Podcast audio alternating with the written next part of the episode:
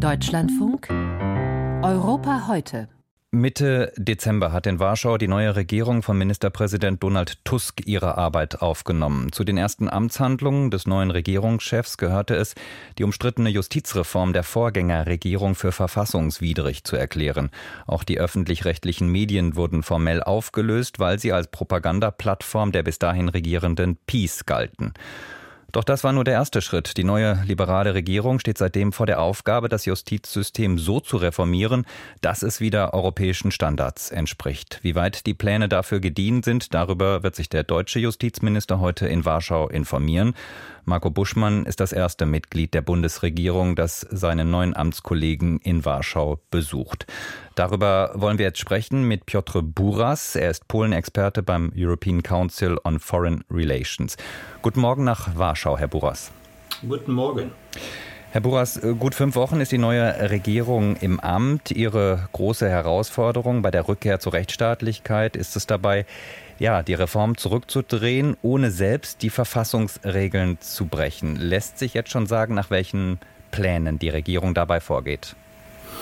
Na, es gibt natürlich keinen Gesamtplan. Das ist ein sehr mühsamer Prozess und man muss sich vielleicht anfangs einfach vergegenwärtigen, was die Ausgangslage ist. Also die, der polnische Rechtsstaat ist tatsächlich äh, kaputt nach acht Jahren PiS-Regierung. Die Verfassungsgerichtshof oder die Aufsichtsbehörde des öffentlichen rechtlichen Fernsehens, die sind politisiert worden, die haben ihre Aufträge, Verfassungsaufträge verraten. Und jetzt stellt sich natürlich die Frage, was macht man damit? Ich gebe Ihnen ein Beispiel. Es gibt eben eine Institution, die in der polnischen Verfassung verankert ist, die das öffentlich-rechtliche Fernsehen beaufsichtigt. Die war zu der Zeit der PiS-Regierung nicht von der PiS-Politikern kontrolliert, aber um dieses Verfassungsorgan zu entmachten, hat man mit einem einfachen Gesetz eine andere Institution geschaffen, auf die eben alle Verfassungskompetenzen übertragen worden sind. Und jetzt fragt man sich, muss man eben diese Rechtslage respektieren?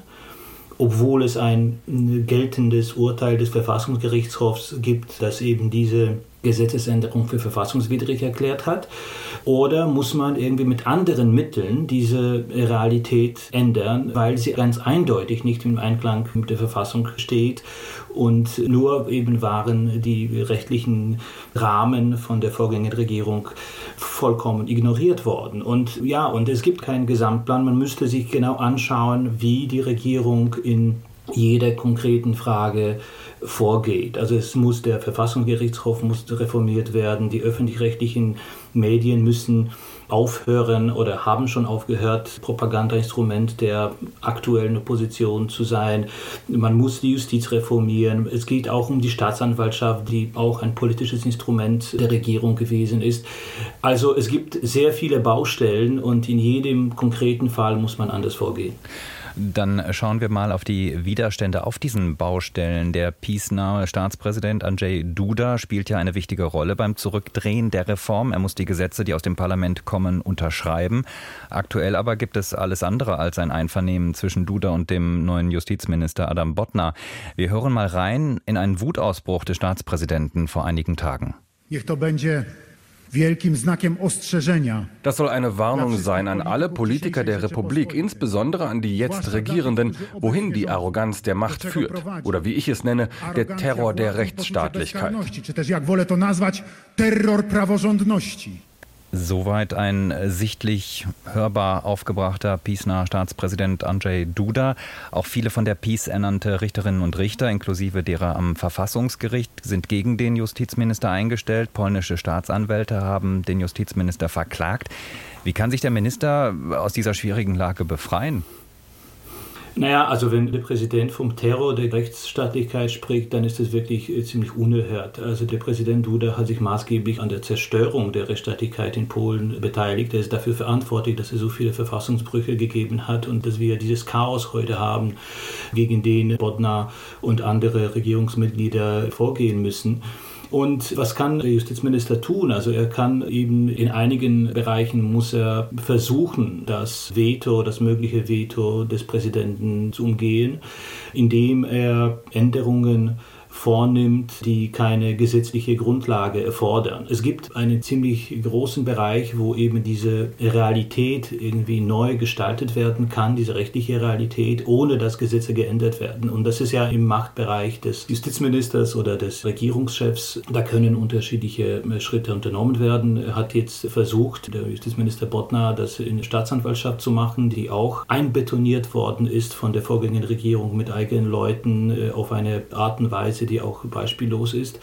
Und das hat eben zu einem großen Konflikt geführt zwischen dem Justizminister, der gleichzeitig Generalstaatsanwalt ist, das war auch eine Änderung der vorgängigen Regierung, und einigen Staatsanwälten, die hohen Funktionären in der Staatsanwaltschaft, die der Peace-Opposition äh, nahestehen. Also ich glaube, diese Konflikte sind unvermeidbar. Es gibt aber Bereiche, vielleicht die Medienreform, die möglicherweise mittelfristig im Einvernehmen mit dem Präsidenten durchgeführt werden könnte. Und ich glaube, die Regierung wäre gut beraten, auch eben dort, wo es möglich ist, eben diese Wege auch auszuprobieren. Noch ganz kurz, wenn heute der deutsche Justizminister in Warschau zu Gast ist, kann die Bundesregierung den Polen bei diesem Prozess helfen? Ja, nicht wirklich. Also ich glaube, man muss sich so ein bisschen in Geduld üben und auch das Vertrauen haben, dass diese Personen, die heute für den Wiederaufbau der Rechtsstaatlichkeit in Polen zuständig sind, allen voran Adam Bodnar, der einer der aufrichtigsten und angesehensten Menschenrechtler in Polen ist, äh, tatsächlich mit gutem Willen diese Arbeit aufgenommen haben und alles Mögliche tun, um diese Arbeit auch erfolgreich abzuschließen sagt Piotr Buras, Polen-Experte beim European Council on Foreign Relations in Warschau. Besten Dank für Ihre Analyse heute Morgen. Ja, ich danke Ihnen.